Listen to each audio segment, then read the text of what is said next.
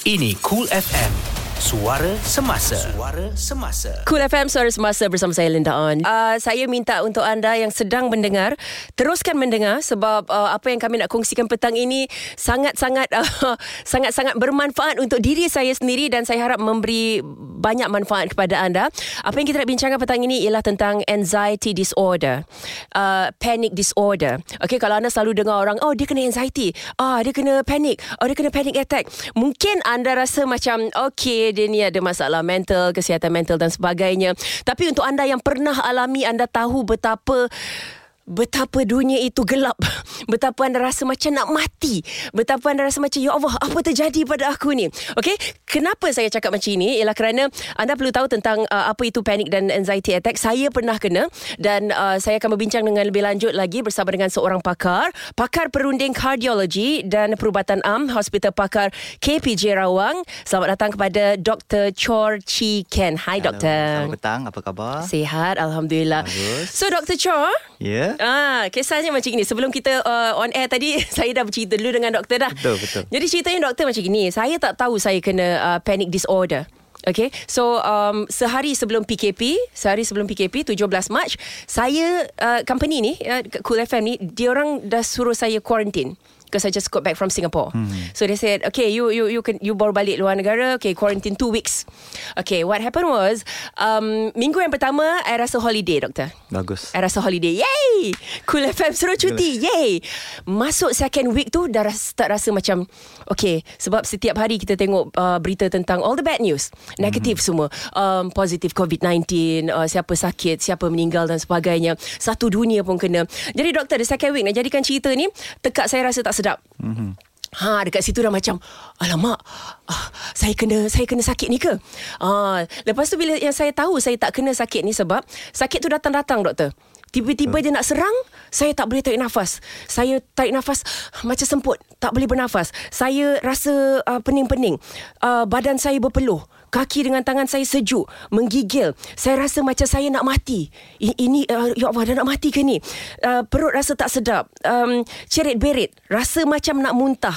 Um, badan tiba-tiba rasa macam uh, peluh doktor ni tengah relax-relax ni kat dapur ni tiba-tiba berpeluh mm-hmm. ini kenapa ni lepas tu um, saya rasa nervous heart heart, palpit, heart palpitation uh, kadang jantung saya laju tung tung tung tung tung kadang-kadang jantung saya slow sangat dan uh, paling teruk sekali perasaan rasa macam nak mati tu doktor. Hmm. Okey, itu intro saya doktor. Terima kasih kerana sudi mendengar dan Boleh, saya rasa masalah. kalau pendengar-pendengar Cool FM juga pernah rasakan itu, uh, mungkin anda juga alami uh, anxiety ataupun panic disorder.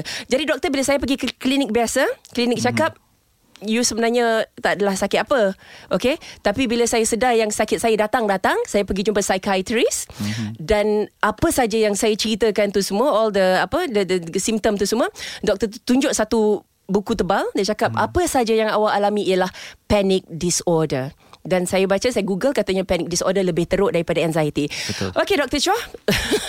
Sekarang doktor, saya minta uh, doktor untuk memberitahu kepada saya dan juga pendengar-pendengar cool ada ke perbezaan antara panic disorder dan anxiety disorder? Sebenarnya uh, kalau kita tengok uh, dalam anxiety disorder atau kita panggil panic disorder, dia sebenarnya satu spektrum yang besar. Uh-huh. Okey, kal- dah, dah paling teruk tu ialah panic disorder lah. Maknanya dia dah level yang paling serius lah. Uh-huh. Yang kalau kat ada satu belah lagi anxiety disorder, maknanya ada beberapa grade lah. Uh-huh. Sama ada ringan, mild, moderate atau severe yang teruk lah. So, so apa beza yang paling besar antara anxiety disorder dengan panic disorder. Okey, yang penting ialah panic disorder tu dia akan datang tiba-tiba, uh-huh. mengejut. Uh, kadang-kadang ada orang macam macam Linda tu datang Yep. tak ada simptom langsung, tak ada stress so tiba-tiba masa tengah duduk kat rumah, Kena. oh rasalah. Uh-huh. Ngapa jantung laju, Ya. sesak nafas, tangan dah start kebas, mata kabur dah, Ya. uh, rasa tak tentu arah dah. And the paling penting ialah you akan rasa badan kita dah hilang kawalan, lose Betul. control. Betul. You feel like you lose control Yep. and then you feel of impending doom, rasa nak mati tu. Ah, that one is symptom klasik untuk panic attack.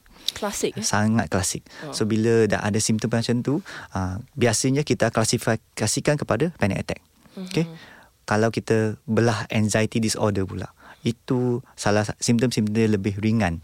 So apa apa biasanya dia ada stress so maknanya kita panggil kita ada uh, kadang-kadang kalau kita bos kita suruh kita buat ada deadline mm. kata nak habiskan esok ah itu stressor mm. dan you akan rasa eh dah dah cat start cemas dah mm. tangan dah berpeluh dah sebab tak boleh siapkan kerja kan malam ni kena tak boleh tidur ni kena buat ah that's a stressor mm. kadang-kadang memandu kat KL pun stress juga traffic jam sekarang dah okey sikit sebab PKP kalau tidak traffic jam ah itu pun stressor mm-hmm. so badan kita badan kita akan react to different stressor lain yeah. ada orang react biasa je. Ah tak ada apa relax je tidur lah malam ni. Esok baru buat. Dia okey ada orang tak boleh so dia tak boleh tidur malam perut memulas-mulas Ya. uh, sesak nafas sikit-sikit tu. Uh, uh, rasa esok dengar macam mana nak bagi kita bos tak boleh siap. Uh, itu yang menjadi masalah. Itu anxiety disorder. Hmm. uh, itu tak ada masalah sebab itu you tak panik you tak akan rasa cemas tak ada rasa tiba-tiba jantung laju lah panik lah pingsan lah rasa nak pingsan. Uh, kena pergi hospital cepat-cepat tu. Uh,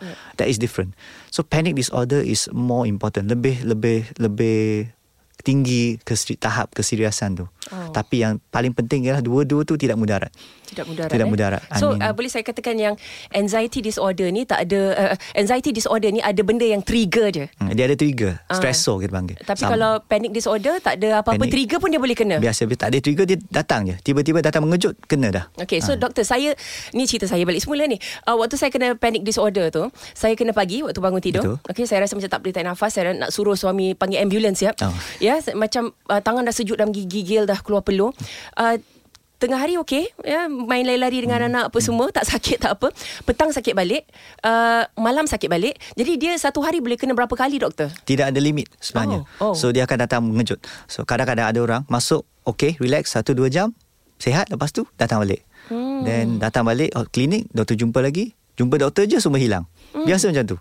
Patient-patient yang rasa panik ni sebab kadang-kadang dia memerlukan uh, seorang doktor bila dia tengok doktor tu jumpa muka doktor tu je rasa panik tu hilang. Hmm. Dia rasa selamat. So hilang panik tu. Kalau balik rumah tak nampak siapa-siapa, ah kena balik. Hmm. So and ada orang mungkin nasib baik kita kena sekali lepas tu tak kena dah. Hmm. Kena sekali je lepas tu tak bagi apa-apa, relax, tidur, rehat sikit dia hilang.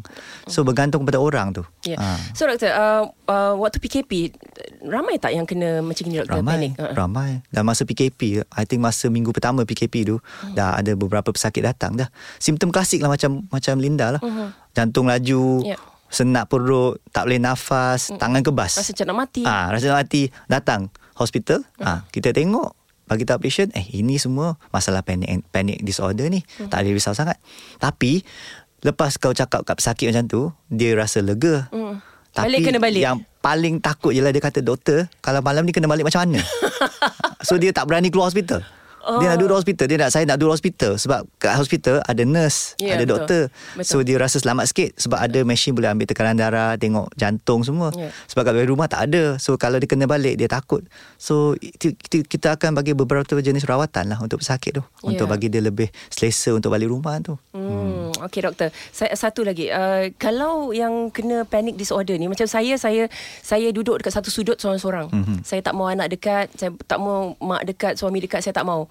Sendiri. Hmm. And then I uh, tarik nafas, lepaskan, tarik nafas, lepaskan. 10 minit, 15 minit, I okay. Bangun macam biasa. Adakah uh, betul cara tu dengan menyendiri ataupun Sebenarnya cara nombor satu ialah kita akan guna kita panggil apa breathing exercise, uh-huh. uh, pernafasan.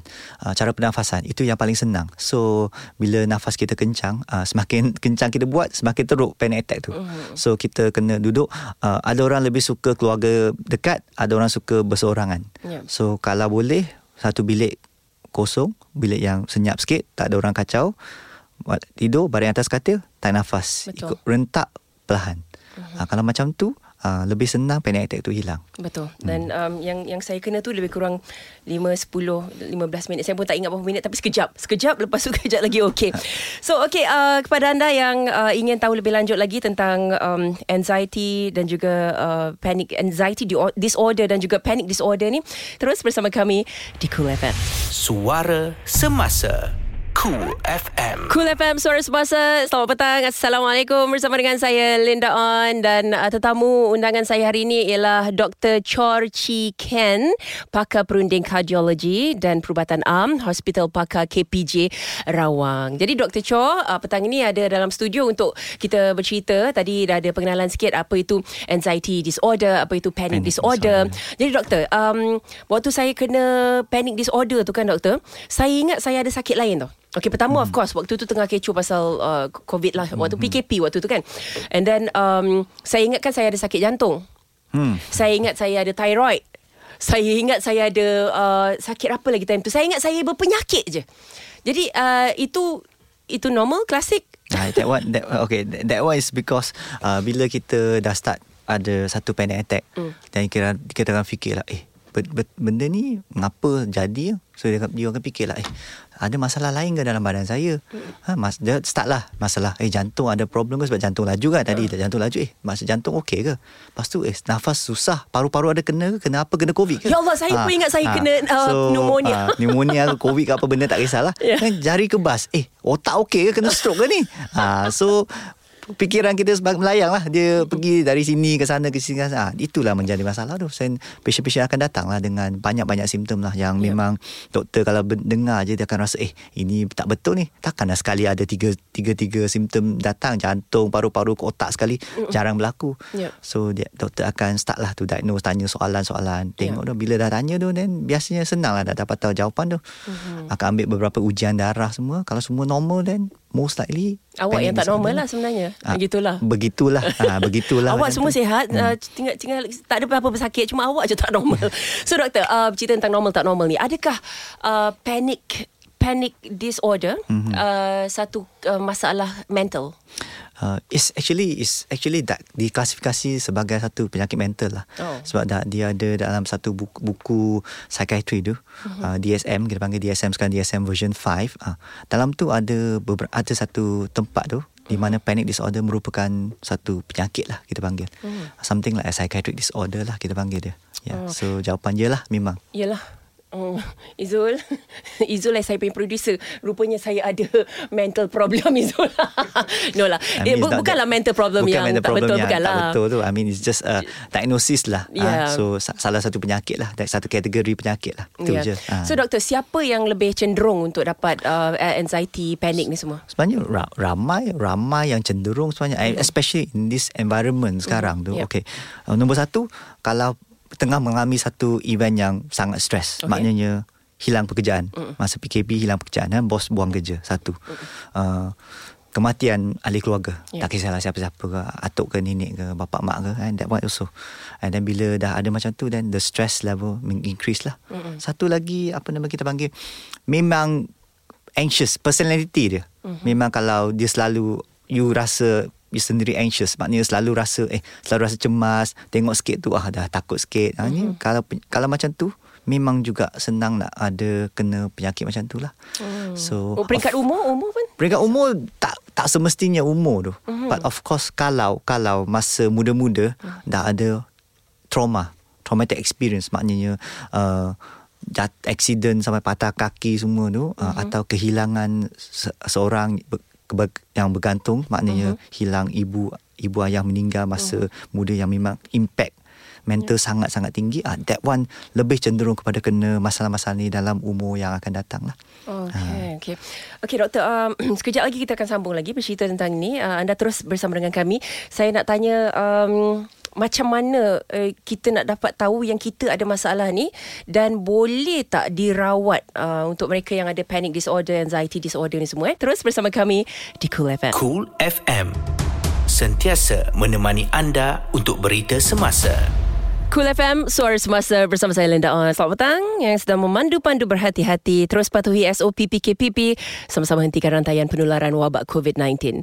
Kita ada Dr. Chor Chi Ken, pakar perunding kardiologi dan perubatan am, Hospital Pakar KPJ Rawang. Okay, doktor. So what I did was, um, bila saya tahu saya kena uh, panic disorder, mm-hmm. uh, saya tak tengok TV. Saya tak mau tahu hari tu berapa orang, berapa ratus orang kena COVID positif. Saya tak tak nak tahu, uh, tak, tak nak tahu berita langsung. No TV, no radio, no Facebook, no Instagram, no nothing. So saya tak nak ambil tahu. In fact bila mak saya tengok TV Cakap buat apa ibu tengok tu semua? Tukar buka Buka drama ke? Buka kartun ke? You know? I tak nak ambil tahu Sebab makin meresahkan. Hmm. Makin rasa Makin takut doktor eh? Yes, uh, Waktu tu. Jadi uh, doktor um, saya dapat tahu saya kena panic disorder sebab kadang saya kena kadang saya baik Mhm, Uh, eh uh, bila kena attack 10 minit lepas tu saya baik. Lepas tu kena attack lagi. Mhm. Lepas tu saya baik balik. Tapi boleh doktor terangkan dengan lebih terperinci kepada pendengarku. Bagaimana kita nak tahu yang kita ada masalah panic disorder uh, ataupun anxiety disorder ni doktor? Okay, so uh, sebenarnya senang, senang. Okay, bila kita panic disorder senang saja nak diagnose. Bila dia akan datang dengan mengejut, sangat mengejut. Uh-huh. Datang dengan tiba-tiba. Maknanya sat, masa tengah berjalan tu okay, naik kereta, tutup pintu okay, tiba-tiba je jantung laju, oh. rasa cemas, rasa macam nak mati tu. Ya. Tangan goyang, berpeluh, jantung laju, sakit dada, na- nafas susah. Ah, that one is a panic attack.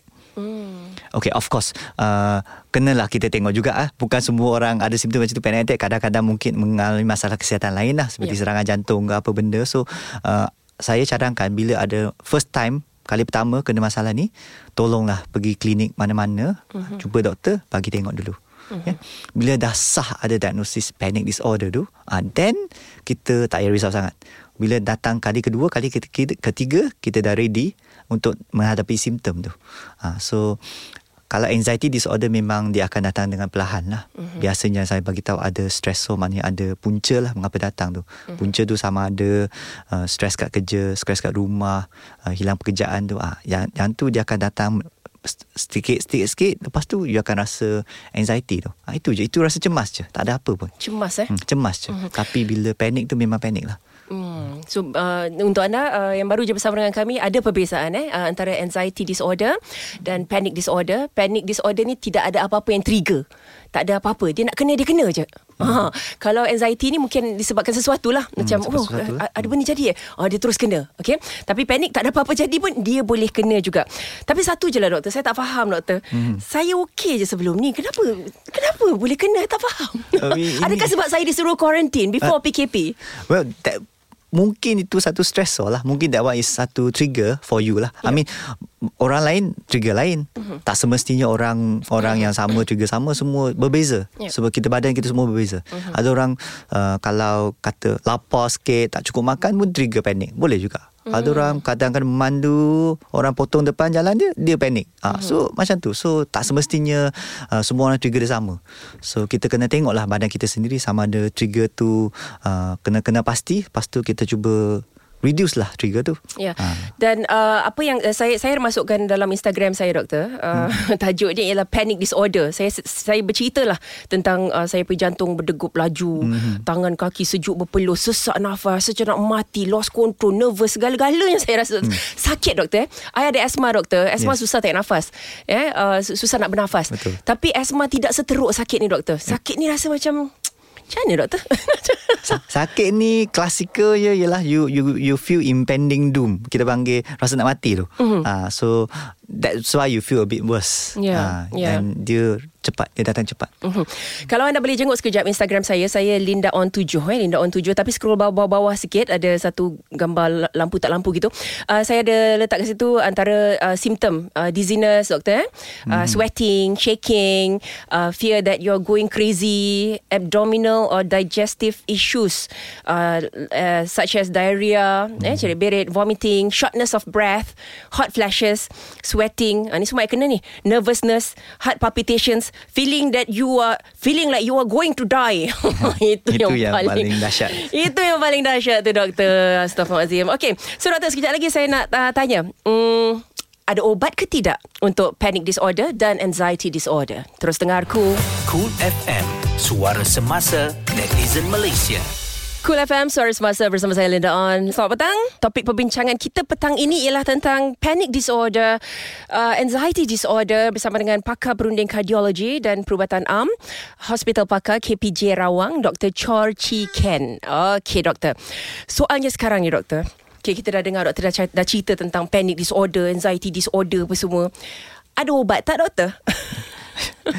ubat tu sebenarnya kalau biasanya doktor tu tak bagi kalau macam kita tak bagi ubat dulu mm. kita akan try beberapa uh, beberapa terapi lain lah mm. okay lifestyle lifestyle changes sama ada nak reduce diet kadang-kadang pemakanan tu kurangkan makanan yang tinggi kafein tu yep. ha, boleh membantu sikit lah mm. relaxation therapy merupakan satu lagi lah maknanya breathing exercise seperti yang kita bagi yep. tahu tadi tu uh, relax tarik nafas perlahan-lahan kira 1 2 3 4 baru hembus yeah. uh, that one could be a way to help lah yep. kalau terapi-terapi macam tu tak boleh dan terpaksalah kita bagi ubat ubat tu adalah tapi ubat-ubat tu termasuk dalam grup antidepressant uh, benzodiazepine semua tu lah ubat-ubat tidur tu so biasanya doktor tu tak akan bagilah kecuali hmm. memang panic attack tu sangat serius lah yep. tiap-tiap tiap-tiap 15 minit kena tu dan mungkin kena bagilah. Mm-hmm. Kalau tidak, kalau sekali kena dalam 3 bulan tu, maybe kita buat relaxation therapy dan cukup mm-hmm. lah tu.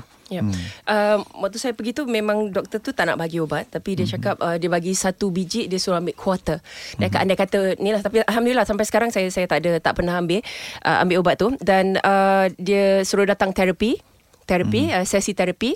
Uh, lepas tu disuruhnya diberi saya CD doktor. Uh, macam mm. very soothing music, soothing music yes. dan um, saya c- cara saya buat ialah saya breathing technique yang betul. Uh, ada a few juga yang saya baca yang kena tarik nafas uh, kira empat. Kira and then stop kira empat and then lepaskan kira lapan. Macam one two three four tarik. One two three four tahan empat Lepaskan lapan. lapan. Uh, ada pula yang cakap tak payah tahan apa-apa. Satu, dua, tiga, empat tarik, le- terus lepas lapan. Tapi apa saja cara, tarik nafas dengan betul tu sebenarnya membantu doktor. Sangat-sangat membantu. Betul. Ya. Dan um, satu lagi doktor, apa tadi saya nak cerita? Oh, t- tentang ni, saya saya dapat di um, di YouTube. Ni, ini saya nak kongsikan. Uh, saya nak tanya juga doktor, adakah betul apa yang saya ni uh, dapat di YouTube? Eh? Dan uh, ada seseorang beritahu saya cari di YouTube 432 Hertz. 432 Hertz. Hertz, uh, kind of music macam ni kejap. Eh? Doktor dengar.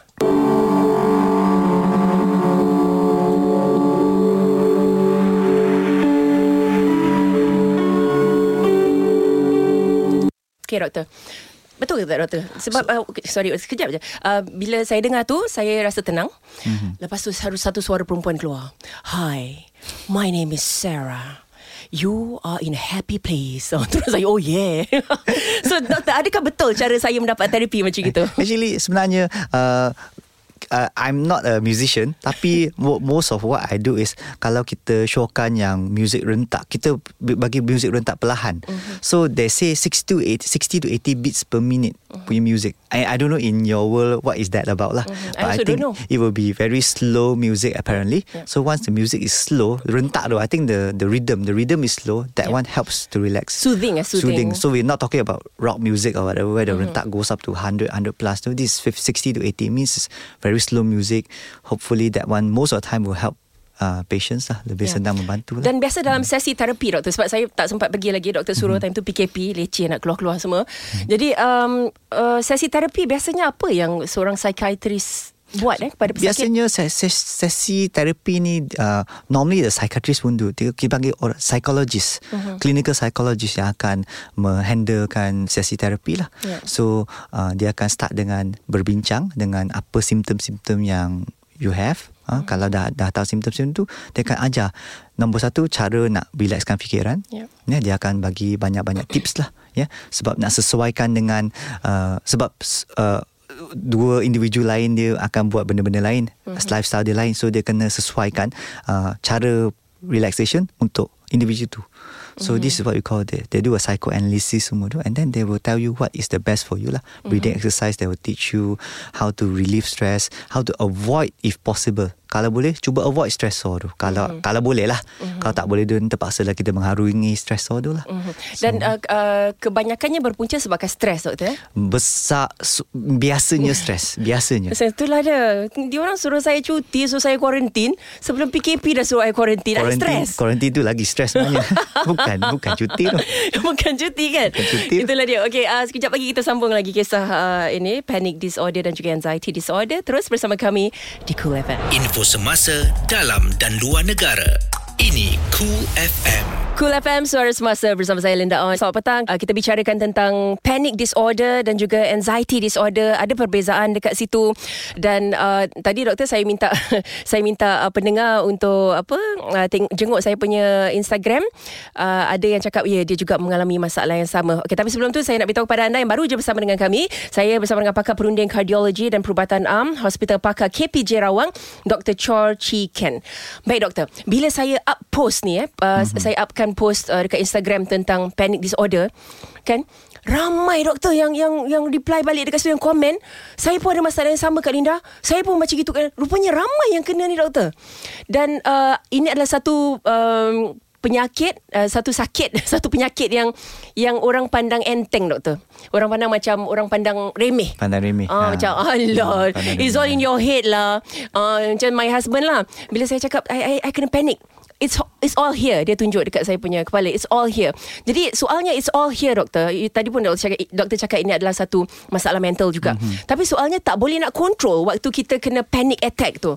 So macam mana tu doktor? Okay. So kalau kita tengok masalah-masalah berkaitan dengan psikologi, okay. So this is often kita panggil uh, penyakit-penyakit ni kita asyik pandang pandang pandang remeh je. Mm-hmm. I mean kita, you kalau you cakap pasal dia eh saya hari ni rasa sedih semua, rasa macam depression. Mm-hmm. Kalau kawan you kan apa kau nak depression tak ada depression kau ni main-main je. Kan? ha, so semua pandang remeh. So that's why uh, now is very important kita kena lebih uh, fokus kepada uh, orang-orang individu yang ada masalah-masalah macam ni. Yeah. So we cannot just say oh semua dalam kepala you je kau fikir banyak sangat then mm-hmm. itu je. No, you cannot think of that. So if you have all these symptom-symptom tu Yeah. yang you think that is tak normal, you have to see somebody. Mm-hmm. Uh, jumpalah siapa-siapa doktor kat dekat rumah ke doktor family ke mm-hmm. doktor pakar psikiatri ke tak kisahlah jumpa siapa-siapa at least dia bagi tahu at least dia boleh tengok lah sama ada ini betul simptom ni kena buat sesuatu ke atau memang dia tak penting tu Yeah. yeah. uh, so I think that's very important sebab dalam dalam zaman-zaman sekarang tu depression masalah panic attack ni mm-hmm. is very common and yeah. ramai and you can see everybody uh, masalah-masalah bunuh diri semua asyik berlaku sekarang so all, it's all because of my, masalah-masalah psychiatry ni mm-hmm. so my advice is if you feel that you are not right you rasa tak betul badan tak rasa tak sedap semua jumpa seorang doktor doktor senang nak cari sekarang Yeah. merata-rata ada so Yeah. jumpa kat klinik bagi tahu kalau dok doktor kata okey tak ada masalah apa-apa okey lah at least kita tak payah bimbang lah Mhm. tapi janganlah asyik cakap oh in your head je itu memang susah sikit nak cakap tu Mm-mm, ha, nanti kan? ada masalah tu kita tak tahu kita biar nanti jadi lebih teruk Betul, Ah, betul. Sebenarnya perlukan seseorang untuk berbual Hmm, tu untuk je. ni tak, dan saya rasa saya rasa ni saya nak kongsi sikit. Saya rasa tindakan saya untuk menyendiri dekat hujung satu sudut tu kan dekat uh, Uh, nak cakap silap pun tak, tak, tak boleh juga. Tapi waktu tu saya rasa lebih tenang. Tanpa gangguan Saya dengar soothing music. Saya dengar yang tadi tu 432 Hertz Hmm. tu kan? Dan itu itu dapat menenangkan Tarik nafas dengan dengan Hmm, betul kan Jadi uh, so saya nak buat kesimpulan sikit kat sini doktor Yang uh, panic disorder lebih um, teruk Daripada anxiety, Anxiety disorder. disorder, betul. Panic disorder dan anxiety disorder tidak sama. Panic disorder Tidak ada benda yang trigger tak ada benda yang membuatkan dia boleh kena dia nak kena dia kena. dia kena. Anxiety disorder ada benda yang trigger. Hmm. Dan kedua-dua ini uh, uh, non-stop. I mean like macam mana dia dia tidak Berulang-ulang. hentinya. Dia akan berulang-ulang. Maknanya Berulang-ulang. uh, akan datang ke, berkemungkinan boleh datang boleh kena balik. boleh kena balik Boleh yes. kena balik. Dan ubatnya hanya ubat penenang. yes Dan macam mana bila orang cakap cuba uh, think of a, uh, of a happy place, you know, um, uh, ubah fikiran ke ubah ubah apa yang awak fikir ke something like that boleh ke tu membantu doktor? susah bukan bukan senang Mhm. mm-hmm. bukan senang nak ubah fikiran Ya. kadang-kadang as I said panic attack ni akan datang tiba-tiba Mhm. mm-hmm. you tengah berjalan pun tiba-tiba boleh kena so you, bukan kata fikiran tu masa tu tengah jalan tak fikir apa pun tapi boleh kena juga Mhm. mm-hmm. so it's all depending on the individual it's not it's not so simple as that lah Yeah. ha, so tak boleh cakap oh kau asyik fikir je. Bukan macam tu. Dan um, adakah uh, okay ni saya nak tanya di sudut pemakanan pula doktor mm-hmm. eh uh, kita punya food intake. Uh, macam kafein adakah kafein membantu atau tidak membantu? Uh, makanan mm. yang macam mana ke? Apa, kita dah tahu kita ada panic disorder kita ada uh, anxiety disorder. So macam mana kita nak jaga diet kita? Saya saya akan bagi tahu pesakit saya lah. Kalau boleh kurangkan uh, minuman yang berkafein tu. Oh. Maknanya kopi, tea semua tu, Coca-Cola semua tu, Red Mhm. Bull semua cuba, cuba kurangkan. Sebab that one will be you akan meningkatkan risiko untuk kena masalah panic attack atau anxiety disorder ni. Oh. Yang setakat makanan lain tu sebenarnya tak ada masalah sangat tu. Ha, tapi yang kaf- kafein tu lah pengambilan kafein. Ya. ha, yang menjadi masalah. Mm-hmm. Sebenarnya doktor duduk depan doktor macam mana saya I, I pun happy. Betul doktor cakap. Siapa yang ada panic disorder ke anxiety disorder dapat duduk berbual macam ini pun dah dah sebab doktor mendengar dan doktor faham doktor tahu apa apa-apa apa simptom bagaimana nak mengubati dan sebagainya. Dr. Chor, thank you very much. Terima kasih banyak-banyak sebab doktor bukan saja memberi banyak info kepada saya sendiri. Uh, dok, doktor memberi uh, banyak info dan manfaat juga kepada pendengar-pendengar Cool FM tentang panic dan juga anxiety disorder. Okay, terima kasih. Lain kali kita jumpa lagi. No problem. Bye-bye Boleh. doktor. Thank you. Teruskan bersama kami di Cool FM. Ini Cool FM. Suara semasa. Suara semasa.